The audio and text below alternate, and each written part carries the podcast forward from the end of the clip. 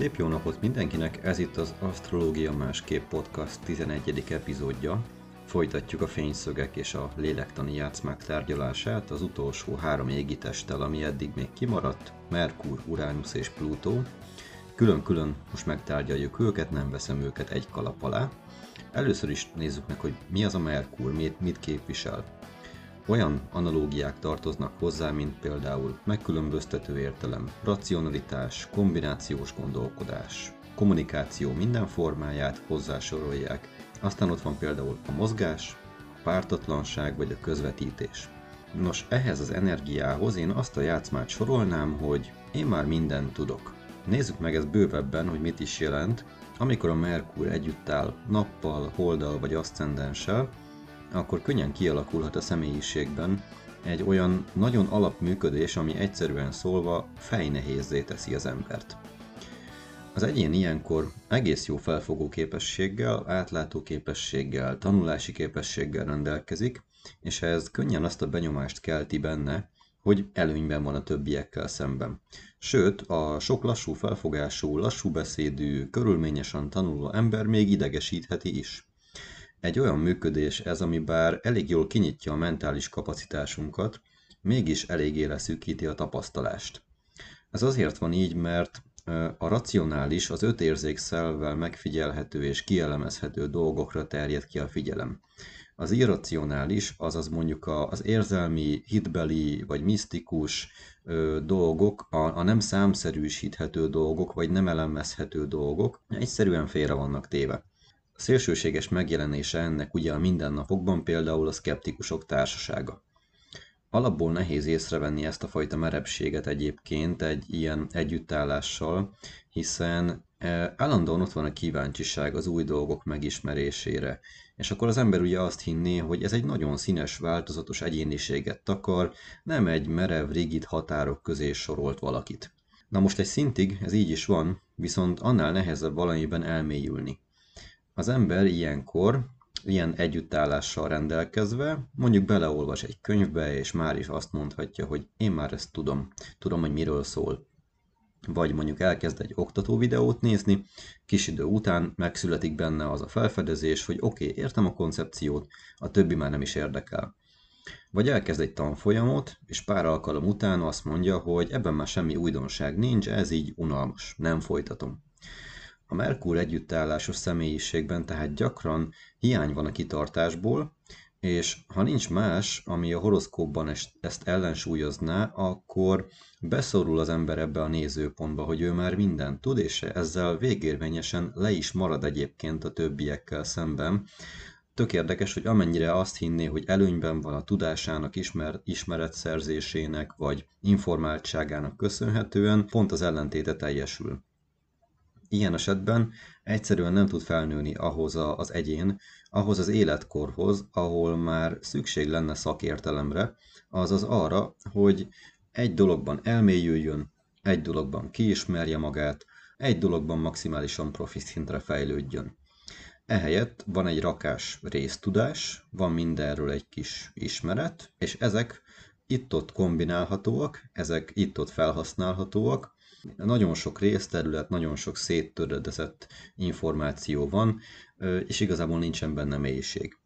Mivel a mindentudó játszma megakadályozza az önkritikát, ezért ha nincsen külső kimozdító erő, akkor az ember az életét le tudja úgy élni abban a hitben, hogy mindent tud, mindenbe belekóstol, ő mondjuk a vidék legtájékozottabb és legokosabb embere, valamiért mégsem tudja fenntartani magát. Na most nézzük a következőt. Mit képvisel az Uránusz? Olyan fogalmak tartoznak ide, mint például a keretek szétfeszítése, a határon túli tapasztalatok, ébredés, forradalom, lázadás, intuíció vagy meglepetésszerű újítás. Nos, amikor az Uránusz áll együtt a nappal, holddal vagy aszcendenssel, akkor szerintem kialakul egy olyan játszma a személyiségben, amit úgy hívhatunk, hogy én nem tartok a csordával.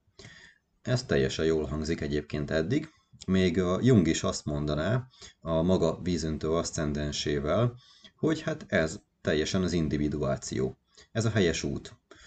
Ő ugye nagyon elsődlegesnek tartotta azt, hogy az ember tényleg váljon le a csordáról, váljon le a tömegről, és induljon el szépen az egyéni esedés folyamatával. Na most ezzel részben egyet is lehet érteni, hiszen mindenkinek dolga az, hogy egyéni, felnőtt, önálló emberré váljon, de azért meg lehet ezt kérdőjelezni olyan szempontból, hogy akkor ez csak az Uránusz együttállással rendelkezők életében adatna meg, vagy ők mondjuk előnyben vannak a többiekkel szemben, a többiek meg megszívták. Nem egészen ez a helyzet, ugyanis ennek az Uránusz együttállásnak is vannak túlzásai, hozzá is tartozik játszma, és a játszma igazából ebben a, az Én nem tartok a csordával című történetben úgy működik, hogy az ember személyiségének van egy nagyon látható része, ami állandóan nyugtalan. Van, akinél ez lábjáratásban, vagy tikkelésben, vagy vakarózásban mutatkozik meg a külszínen, de van, akinél például kényszeres újragondolásokban jelenik meg. Az Uránusz, mint a határt átlépő energia, a hagyományos vagy tradicionális módszereket eléggé tiltó listára rakja, és az egyén ilyenkor kénytelen új utakat keresni szinte mindenben. Ez elmehet addig, hogy például a befőttes üveg tetejét ugye balra szokás eltekerni, de mivel jobbra nem lehet, ezért ő nem foglalkozik a befőttes üveggel. Általánosabban megfogalmazva ugye az van, hogy ami nem csinálható másképp, az vagy érdektelen, vagy elvetendő. Megvan tehát az a veszély, hogy az ember élete ilyenkor teljesen gyökértelenné válik. Az egyén nem veszi észre, hogy az ő teste is azért jöhetett létre, mert a szülei összeadták, amíg van. Azért tud beszélni, mert már előtte valaki tudott beszélni. Azért tud ételt készíteni, mert már valaki előtte ezt megtanulta. De ha mindezt sútba vágjuk, azon az alapon, amit mondjuk a játszma mond, akkor nagyon-nagyon-nagyon kívülállónak fogjuk érezni magunkat mindenhol és mindenkor, és valójában önmagunkat fogjuk korlátozni azzal, hogy nem csinálunk semmit, mert azt már előttünk csinálta valaki. Ez egy tökéletes csapda. És akkor nézzük, mit képvisel a Plutó. Olyan fogalmak tartoznak hozzá, mint például átváltozás, pusztítás, gyógyulás kettőse, szélsőségesség, mélyreható kutatás, vagy a lehetetlenből felemelkedés, vagy egy teljes átalakulás, transformáció. Na most, ha valakinek a Plutója együtt áll a nappal, holddal vagy aszcendenssel, akkor egy olyan játszmára van nagy esély, aminek a neve, ha beledöglök, akkor is megcsinálom. Sokszor hallhatjuk ezt persze filmekben, vagy biztos élőben is egy-egy ismerőstől, vagy családtaktól. Nem mindenki gondolja ezt persze annyira komolyan, mint konkrétan a Plutó energiában dúskáló egyének. Az ilyen egyéneknél nincsen, nincsen középút. Alapvetően vagy magasról tesznek valamire, vagy tényleg addig csinálják a dolgot, amíg bele nem rokkannak. Ez a játszmának a, az alapműködése, mindenféle tudatosság nélkül. Ebben a játszmában, minthogyha nagyon háttérbe lenne ugye szorítva az elemző gondolkodás, ugye ez az a fajta gondolkodás, ami az embernek már évezredek óta megadatott, és ez az, ami elválasztja az embert az állattól. Ez az önreflexió képessége más néven, azaz rá tudunk látni egy külső szemszögből arra, amit csinálunk, arról véleményt tudunk alkotni, vagy benyomásokat tudunk róla közölni. Na most a Plutó együttállásokkal az a helyzet, hogy a személyiség sokszor annyira maga alá kerül az önállóan kreált krízisek hatására, hogy nem lát harmadik utat. Mintha mindig két véglet közt kéne választani, és mindegyik szar. A legnagyobb hátránya ennek a viselkedésnek szerintem az az öncélű erőszakosság, ami elég gyorsan elválasztja az egyént mindentől és mindenkitől. Megy a hajtás a célért, tehát senki és semmi nem befolyásolhatja, vagy pedig teljesen hidegen hagyja a téma, tehát teljes az elfojtás. Ugyanolyan végletes különbség tud kialakulni ebben a játszmában is, mint az Uránusznál, annyi különbséggel, hogy itt az állatiasabb ösztönök vezérelnek, míg az Uránusznál ugye inkább a hidegebb logika. Hát itt a Plutónál bizony egy dzsungel törvénye uralkodik, ütsz vagy futsz. Érezhető, hogy ez nem egy túl szociális játszma, tehát ehhez nem is igazán van szükség másokra.